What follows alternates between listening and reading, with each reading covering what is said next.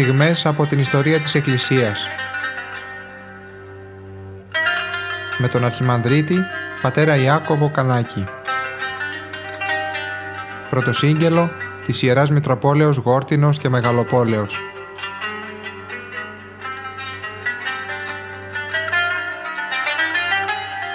Αγαπητοί ακροατές χαίρετε. Συνεχίζουμε να μιλούμε στις εκπομπές μας για τον Απόστολο Παύλο. Τον μεγάλο αυτό Απόστολο, πρωτοκορυφαίο Απόστολο της Εκκλησίας μας, τον οποίο βλέπουμε στα χρόνια της οριμότητας, τον βλέπουμε να συνεργάζεται με έναν επίσης σημαντικό Απόστολο, τον Βαρνάβα. Και οι δυο τους βρίσκονται και αλλάζουν την θρησκευτική κατάσταση στις ε, μεγάλες πόλεις, ε, στην Αντιόχεια και θα τους δούμε σε λίγο, αφού μιλήσουμε λίγο ακόμα για την Αντιόχεια, θα τους δούμε στα Ιεροσόλυμα. Η δράση αυτών των δύο Αποστόλων, του Παύλου και του Βαρνάβα, διαλύει τους θεσμούς, τους δεσμούς της Εκκλησίας Αντιοχίας η Εκκλησία της Αντιοχίας ήταν η πρώτη που διαλύει τους δεσμούς με τον Ιουδαϊσμό. Ούτε ο Παύλος και ο Βαρνάβας δεν κατάλαβαν πως έγινε αυτό. Συχνά παρατηρούσαν με θαυμασμό την ορμή για επέκταση που έδειγνε ο Ευαγγελικός κόκκος συνάπεος στο ειδωλολατρικό έδαφος σαν κάποιο αόρατο χέρι να το είχε προορίσει για αυτό το κλίμα. Φαίνεται καθαρά ότι ο Λόγος του Θεού διαδίδεται και διαδίδεται τόσο γρήγορα που φαίνεται ότι είναι κάτι από το Θεό σταλμένο. Αυτό άλλωστε είναι η μεγάλη αξία των γεγονότων, ότι φέρνουν σε φως κρυμμένες ιδέες και τις κάνουν να εξελιχθούν. Στην πόλη του Ορόντι η κατάσταση μόνη της επέβαλε ώστε στον οικουμενικό πολιτισμό του ελληνισμού να αντιπαραταχθεί μια οικουμενική εκκλησία. Έτσι σιγά σιγά η εκκλησία αναπτυσσόταν μέσα στα πρότυπα του ελληνικού κόσμου. Την πραγματικότητα αυτή την εκφράζει και το γεγονός ότι οι οπαδοί του Ιησού εδώ πρωτοπήραν από το λαϊκό στόμα αρχικά και από τις αρχές ύστερα το όνομα χριστιανοί. Οι Εβραίοι τους έλεγαν όπως και πριν Ναζωραίους. Το ίδιο όπως τους ονομάζουν ακόμα και σήμερα οι λαοί που μιλούν σημαντικές γλώσσες. Οι ίδιοι χρησιμοποιούσαν τις λέξεις αδελφοί, μαθητές, άγιοι, πιστοί, φίλοι. Μας είναι γνωστή η οξυδέρκεια που έχει ο απλοϊκός λαός να διακρίνει το ουσιώδες και πώς τα παιδιά και οι μαθητές του σχολείου από διέστηση μπορούν να εκφράσουν με μια μόνο λέξη το χαρακτηριστικό των διδασκάλων τους. Κάποια μέρα ένα όνομα κυκλοφορεί από στόμα σε στόμα. Κανείς δεν γνωρίζει ποιος το πρώτο είπε, αλλά είναι πετυχημένο. Ο λαός είναι καλλιτέχνης και οι αντιοχείς ήσαν περίφημοι για τα αστεία τους. «Μπορεί να βγάλει αντιόχεια τίποτα άλλο εκτός από χωρατατζίδες» είπε κάποτε ο αυτοκράτορα Σεβίρος. Έτσι οι αντιοχείς με τη λέξη «χριστιανοί» εξέφρασαν το βαθύτερο νόημα της καινούργιας θρησκείας όπως αργότερα η λέξη «καθολική» εξέφρασε τον οικουμενισμό, τον παγκόσμιο χαρακτήρα δηλαδή της Εκκλησίας. Είτε μαύροι ήσαν, είτε λευκοί, ελεύθεροι Ιδούλοι, Ρωμαίοι Ιουδαίοι, Έλληνες Ισκήθε, ως μόνο χαρακτηριστικό είχαν το ότι ήσαν δούλοι του Χριστού. Την εξωτερική αφορμή την έδωσε το γεγονός ότι οι πιστοί, όπως γράφει ο Παύλος στις επιστολές του, στη λατρεία τους και στο σπίτι τους έψαλαν διαρκώς ύμνους προς το Χριστό. Εν πάση περιπτώσει χρησιμοποιούσαν το όνομα Χριστός πολύ συχνότερα από το όνομα Ιησούς. Διαφορετικά, οι καλοί αντιοχείς Τη νέα θρησκεία θα την είχαν ονομάσει σύμφωνα με αυτό το όνομα. Και επειδή ο Χριστός με γιώτα και ο Χριστός με ήττα προφέρονται όμοια, το λογοπαίγνιο ήταν έτοιμο. Η λέξη χριστιανή μπορούσε να σημαίνει τους οπαδούς του Χριστού, αλλά και ηρωνικά, κοροϊδευτικά, τους Χριστούτσικους, δηλαδή τους Κουτούτσικους. Το γεγονός ότι στην αρχή το όνομα ήταν εμπεκτικό το υπονοεί και ο Ιάκωβος όταν λέει «Ούκ αυτή βλασφημούσει το καλό όνομα το επικτηθέν εφημάς». Καθώς και ο Πέτρος «Ιδέ ως χριστιανός πάσχει μη εσκηνέστο, δοξαζέ το δε των Θεών εν το μέρη τούτο». Ένας Άγγλος ερμηνευτής πολύ ωραία ξέρει το γεγονός ότι το όνομα αυτό εκφράζει τον παγκόσμιο χαρακτήρα του χριστιανισμού. Το νόημα της λέξεως μαθητέ του χεχρισμένου είναι εβραϊκό. Η ρίζα του ονόματος είναι ελληνική και η κατάληξη λατινική.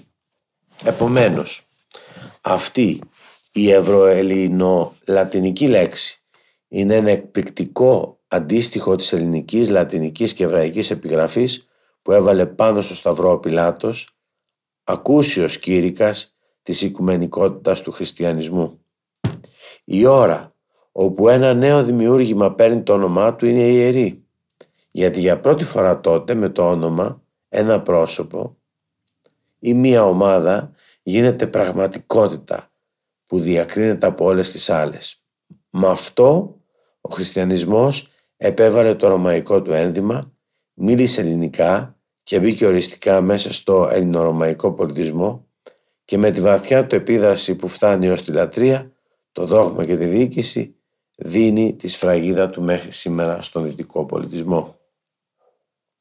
Και αφού είδαμε αγαπητοί μου ακροατές την πορεία τους με συντομία των δύο, του Παύλου και του Βαρνάβα στην Αντιόχεια πάμε να δούμε το ταξίδι στα Ιεροσόλυμα για τη λογία. Η εκκλησία στην Αντιόχεια βρισκόταν σε έξαρση. Ένα αρχαίο χειρόγραφο παρατηρεί «ειν δε πολύ αγαλίασης».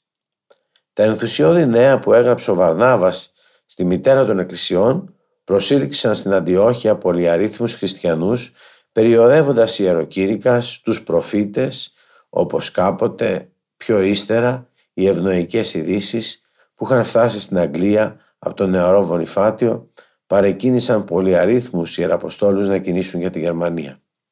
Αυτοί οι χαρισματούχοι μαζί με τους μονίμους προϊσταμένους της Εκκλησίας είχαν μεγάλη υπόλοιψη. Μπορούσαν να μένουν αρκετό διάστημα κοντά στους χριστιανούς κάθε τόπου, διατηρούσαν ζωηρό το, τον ενθουσιασμό των πρώτων ετών της χριστιανικής κινήσεως και αποτελούσαν ένα στίχο ελευθερίας, ένα στοιχείο ελευθερίας μέσα στην Εκκλησία. Μεταξύ τους όμως υπήρχαν και μερικά παράδοξα αποδημητικά πουλιά του πνεύματος που κάποτε μιλούσαν εξ ονόματος του πνεύματος εκεί όπου αυτό σιωπούσε και όχι σπάνια γεννούσαν μεγάλες δυσκολίες στη διοίκηση της Εκκλησίας. Πόση αγάπη και μεγαλοψυχία θα χρειαζόταν για να γεφυρώνονται κάτι τέτοιες αντιθέσεις και να τηρείται η τάξη. Βλέπουμε την πορεία μέσα στο κέντρο των Ιουδαίων, μέσα στα Ιεροσόλυμα. Ένας από αυτούς τους προφήτες που είχαν έρθει έφερε θλιβερά νέα από τα Ιεροσόλυμα. Η αδελφική διανομή των υλικών αγαθών που είχε πραγματοποιηθεί στις πρώτες μέρες δεν μπορούσε να διατηρηθεί γιατί είναι αντίθετη με την ανθρώπινη φύση. Επιβάλλεται κάποια πρόβλεψη για το μέλλον. Αυτό ήταν σκληρό μάθημα. Ο Άγαβος εσήμανε δια του πνεύματος ότι μέλει να γίνει ένας φοβερός λοιμός που πράγματι έγινε επί αυτοκράτορα Κλαβδίου. Στην Αντιόχεια τότε άρχισαν με κακεντρέχεια οι κοροϊδίες για τους απλοϊκούς πιστούς της Ιερουσαλήμ που δεν είχαν ίχνος προνοητικότητας. Τους συγγραφέα των πράξεων για πρώτη φορά εδώ πέρα του διαφεύγει η λεξούλα ημίς με το ήτα και εψινογιώτα. Ένδειξη που φανερώνει ότι ο Λουκάς ως αντιοχεύς ήταν παρόν στη συγκέντρωση. Από το Ιεροσόλυμα είχε έρθει η πίστη. Εκεί ήταν οι Απόστολοι του Κυρίου. Τι πιο φυσικό από το να αποδώσουν στα πνευματικά αγαθά τα υλικά. Όλοι προσπαθούσαν να προσφέρουν, καθένας πιο πολλά από τον άλλον. Ο δεσμός της πίστεως έγινε δεσμός της αγάπης, γιατί ήταν πίστη που την ενεψύχωσε η αγάπη, σύμφωνα με τη διδασκαλία του Παύλου. Αυτοί, οι πρώτοι χριστιανοί, παρόλο τον ενθουσιασμό τους, ήσαν εν τούτης καθαρά πρακτικοί και μυαλωμένοι άνθρωποι. Ο Βαρνάβας και ο Σάβλος ορίστηκαν από τους προϊσταμένους για να μεταφέρουν τα δώρα της αγάπης στα Ιεροσόλυμα και αυτοί ασφάλισαν το χρήμα στις πέτσινες σακούλες τους και ξεκίνησαν. Η δυσπιστία που είχαν στα Ιεροσόλυμα προς τον Σάβλο φαίνεται πως είχε πια εξαφανιστεί. Η δυστυχία και ο διωγμός είχαν μαλακώσει τις καρδιές. Οι δύο φίλοι βρήκαν την εκεί εκκλησία σε μεγάλη θλίψη.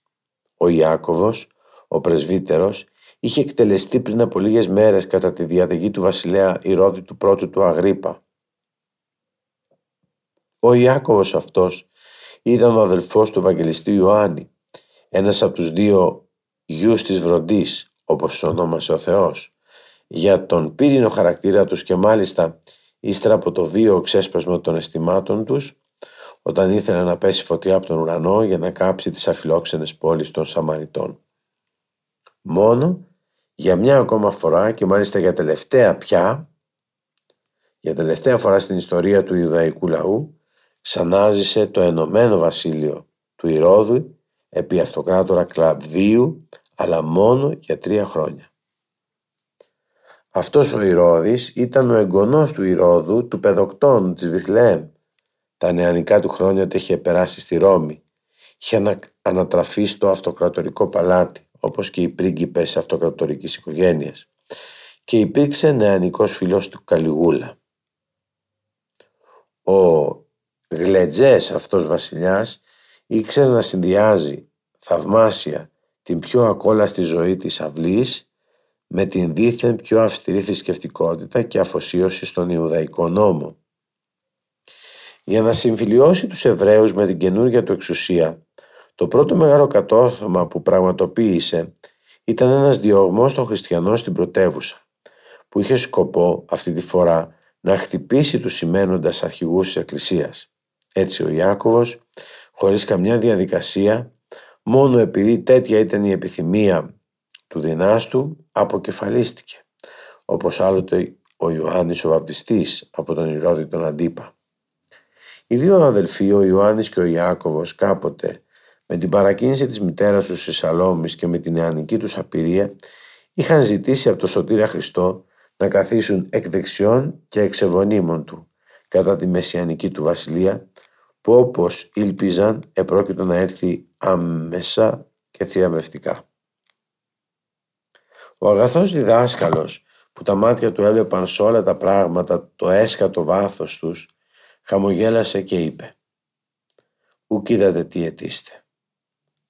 Αλλά μέσα σε αυτή την παιδική τους επιθυμία διέγνωσε και το ηρωικό τους χαρακτήρα, την ηρωική καρδιά Μπορείτε να πιείτε το ποτήριο που θα πιω εγώ, τους ρωτά. Μπορούμε, απαντούν υπερήφανα.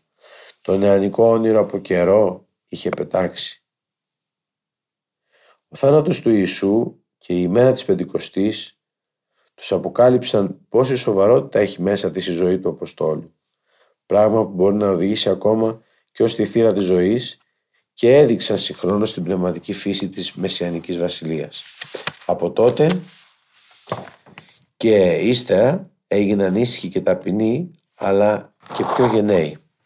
Τώρα ο Ιάκωβος το ήπια το ποτήριο. Δεν είχε ακόμα καλά καλά αρχίσει να εργάζεται και ήδη είχε κληθεί στους ουρανούς. Ω, αν τα πράγματα μπορούσαν να κλάψουν, αυτό από την ανθρώπινη άποψη είναι η τραγωδία των γεγονότων αλλά και το θείο τους χιούμορ. Η Αγία Γραφή είναι ένα εντελώς πεζό βιβλίο. Το θάνατο του Ιακώβου τον σημειώνει με λίγες μόνο λέξεις, πράγμα που σημαίνει ότι η Εκκλησία ήταν από τότε συνηθισμένη στην ιδέα, ιδέα πως πρόκειται να μαρτυρήσει με το αίμα της προς χάρη του Χριστού. Ο μαρτυρικός θάνατος ή τουλάχιστον η αναμονή του μαρτυρικού θανάτου ανήκει σύμφωνα με την Αγία Γραφή στον κανονικό ρυθμό της αποστολικής ζωής. Η δεύτερη απόπειρα στρεφόταν κατά του Πέτρου, αλλά απέτυχε. Ο Θεός δεν αφήνει κάθε ανεμοδείκτη να του χαλάσει τα αιώνια σχέδια. Τα εκτελεί, έστω κι αν γι' αυτό χρειάζεται να στείλει έναν άγγελό του. Πώς άλλωστε θα εκπληρωνόταν η προφητεία του; Ήταν γύρω από το Πάσχα του 44 μετά Χριστόν. Οι ειδήσεις τότε κυκλοφορούσαν με βραδύτητα και στην Αντιόχεια κανείς δεν είχε ακόμα μάθει τίποτα γι' αυτό. Τώρα έφτασαν ο Βαρνάβας και ο Σάβλος και το μικρό τους καραβάνι με τα τρόφιμα και τα πλούσια χρηματικά ποσά. Εκτός από τον Ιάκωβο, τον αδελφό του Κυρίου, που για τη γνωστή σε όλους αγιότητά του ο Ηρώδης δεν τολμούσε να τον αγγίξει, δεν συνάντησαν άλλον Απόστολο. Στο σπίτι της Μαρίας του Μάρκου, ο νεαρός Μάρκος, ο ανιψιός του Βαρνάβα και η αξία υπηρέτρια Ηρώδη τους διηγήθηκαν για το φόβο που πήραν το βράδυ εκείνο της απελευθερώσεως του Πέτρου. Τον τόπο όπου τον έκρυβαν έπρεπε να τον κρατήσουν μυστικό. Σε όποιον τους ρωτούσε έπρεπε να απαντούν ότι επορεύθη εισέρ έτερων τόπων, όπως διαβάζουμε στις πράξεις των Αποστόλων 12,17. Ο Πέτρος, εν πάση περιπτώσει, άφησε το βασίλειο του Ηρώδη και πήγε μακριά, ίσως στις εκκλησίες της Συρίας. Ότι από τότε πήγε στη Ρώμη είναι μεταγενέστερος μύθος. Ολόκληρη τη φρουρά της φυλακής που την αποτελούσαν 16 άνδρες διέταξε ο Ηρώδης να την εκτελέσουν. Πράγμα που δείχνει όχι μόνο πόσο φθηνή ήταν η ανθρώπινη ζωή για τον μανιασμένο τύρανο, αλλά και πόσο επιθυμούσε να εξολοθρεύσει τον Πέτρο. Στον Πέτρο και στην νεαρή εκκλησία ίσως είχε φανεί βαρύ, αλλά υπάρχουν προβλήματα που δεν μπορούμε να τα δαμάσουμε με τη σκέψη μας και δεν μπορούμε να τα δικαιολογήσουμε ούτε με την ωραιότερη θεοδικία. Πρέπει να υποκλεινόμαστε ανδρικά εμπρός στα ενίγματα και στα σκοτεινά προβλήματα του θεϊκού κόσμου. Αυτά τα γεγονότα στάθηκαν αφορμή να μετατοπιστεί το κέντρο της Εκκλησίας από την Ιερουσαλήμ. Τα Ιεροσόλυμα ξέπεσα σε μια πόλη που είχε απλώς έναν επίσκοπο. Η διοίκηση μετετέθη στην Αντιόχεια και αργότερα στη Ρώμη. Έτσι ένας ανόητος βασιλιάς που νόμισε τον εαυτό του για Θεό και γι' αυτό τιμωρήθηκε με ευνίδιο θάνατο έγινε αφορμή να αρχίσει μια κοσμοϊστορική εξέλιξη.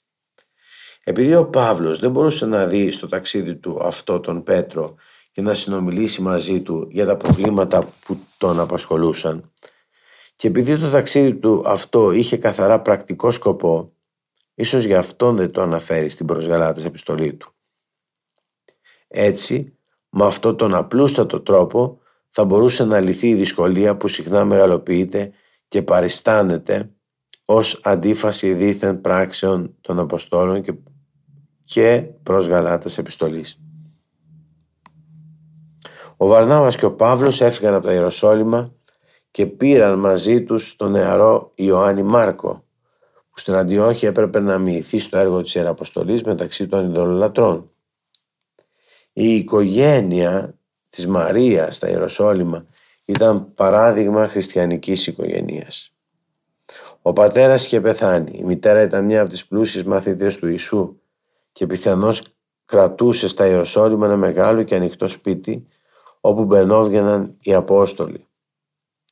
Εκείνο το ανώγιον που είχε παραχωρήσει στους Αποστόλους για αίθουσα συγκεντρώσεων μπορεί κανείς να το χαρακτηρίσει ως τον πρώτο χριστιανικό ναό. Μερικοί υποθέτουν ότι στη μητέρα του Μάρκου ανήκει και ο ελαιόν της Γεστημανή. Έτσι ο Μάρκος μεγάλωνε μέσα σε ένα αποστολικό περιβάλλον που το είχε αγιάσει ο ίδιος ο Κύριος. Ήξερε όλα σχεδόν τα έργα και τα θαύματα του Ιησού Πολλά από τα λόγια του τα είχε μάθει απ' έξω και τα ελληνικά τα έγραφε και τα μιλούσε τέλεια μόνο που είχε μια ελαφρά αραμαϊκή απόχρωση στην προφορά του.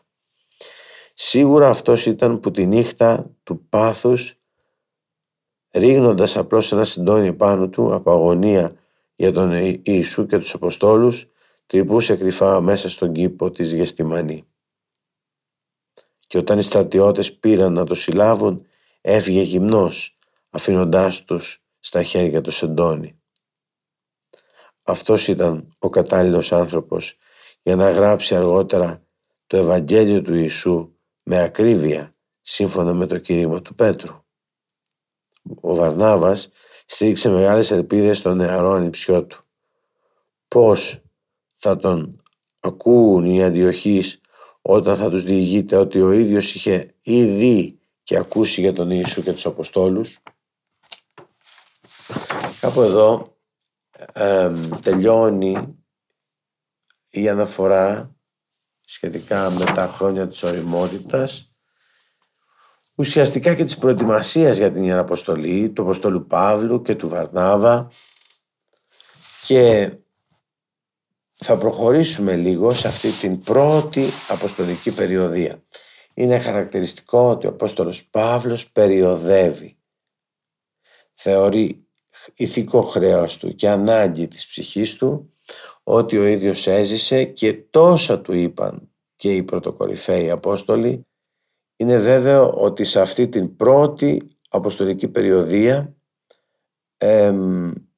θα ξετυλίγεται ο χαρακτήρας, οι προσωπικότητες των Αποστόλων, θα δούμε πώς προσέγγιζαν τα πίμνια τα οποία άλλα τους περίμεναν με αγαθή διάθεση, αλλά με, με κάποια ε, εμπάθεια θα δούμε αρχικά την Ιεραποστολή στην Κύπρο.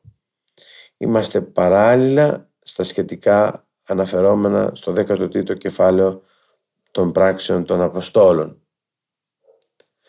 Να πούμε μόνο ε, το πρώτο μέρος από αυτήν την προσπάθεια μετά την επιστροφή τους από τα Ιεροσόλυμα στην Αντιόχεια ο Βαρνάβας και ο Παύλος κατάλαβαν καλά πόσο διέφερε μία εκκλησία από την άλλη η Αντιόχεια ήταν η πόλη με την ορμή για δράση και με την επιθυμία για περιπέτειες. Τα Ιεροσόλυμα ανεγνώριζαν χωρίς τόνο και με ευγνωμοσύνη το έργο του Αγίου Πνεύματος στη θυγατέρα Εκκλησία. Η Αντιόχεια αρχίζει να το αισθάνεται όλο και πιο πολύ ότι ήταν το προάστιο της χριστιανικής Ιεραποστολής. Μόλις 15 χρόνια είχαν περάσει από το θάνατο του Κυρίου και οι νεοσύστατες χριστιανικές εκκλησίες στις όχθες του Ορόντι και στα παράλια της Συρίας και της Φινίκης λαμποκοπούσαν σαν περιδέρεο από μαργαριτάρια. Αντίθετα, η Ιερουσαλήμ είναι η πόλη των αρχαίων παραδόσεων με το φωτοστέφανο των καθαγιασμένων προνομίων και των μοναδικών αναμνήσεων. Η Αντιόχεια είναι η πόλη που είναι ανοιχτή σε όλη την οικουμένη. Η Ιεροσόλυμα με την προσέλευση στον χριστιανισμό μεγάλων αριθμών ιερέων και φαρισαίων είναι η πόλη του συντηρητικισμού και της θρησκευτικής αριστοκρατίας που έχει κληρονομηθεί από τον Ιουδαϊσμό. Κάπου εδώ όμως θα σταματήσουμε σήμερα και την, ε, αυτήν την εκπομπή. Ε, είναι σημαντικό το ότι ακολουθούμε τα βήματα του Αποστόλου Παύλου ε, μαζί με τους συνεργάτες του Αποστόλους και διαβάσαμε σήμερα μετά την Αντιόχεια την Ιεραποστολή η οποία ήδη ξεκινάει και θα ξεκινήσει θα το δούμε την επόμενη φορά στην Κύπρο. Είναι και αυτό το, αυτή η χώρα, αυτό το ιερό νησί από τα πρώτα μέρη τα οποία θα έχουν την ευλογία να ακούσουν το λόγο του Κυρίου. Όμως θα σας αναμένουμε την επόμενη φορά αγαπητοί ακροατές για να δούμε πιο συγκεκριμένα την Ιεραποστολή των Αποστόλων του πρωτοκορυφαίου καταρχήν Παύλου και των συνεργατών του θα δούμε την Ιεραποστολή στην Ιερά Νήσο Κύπρο.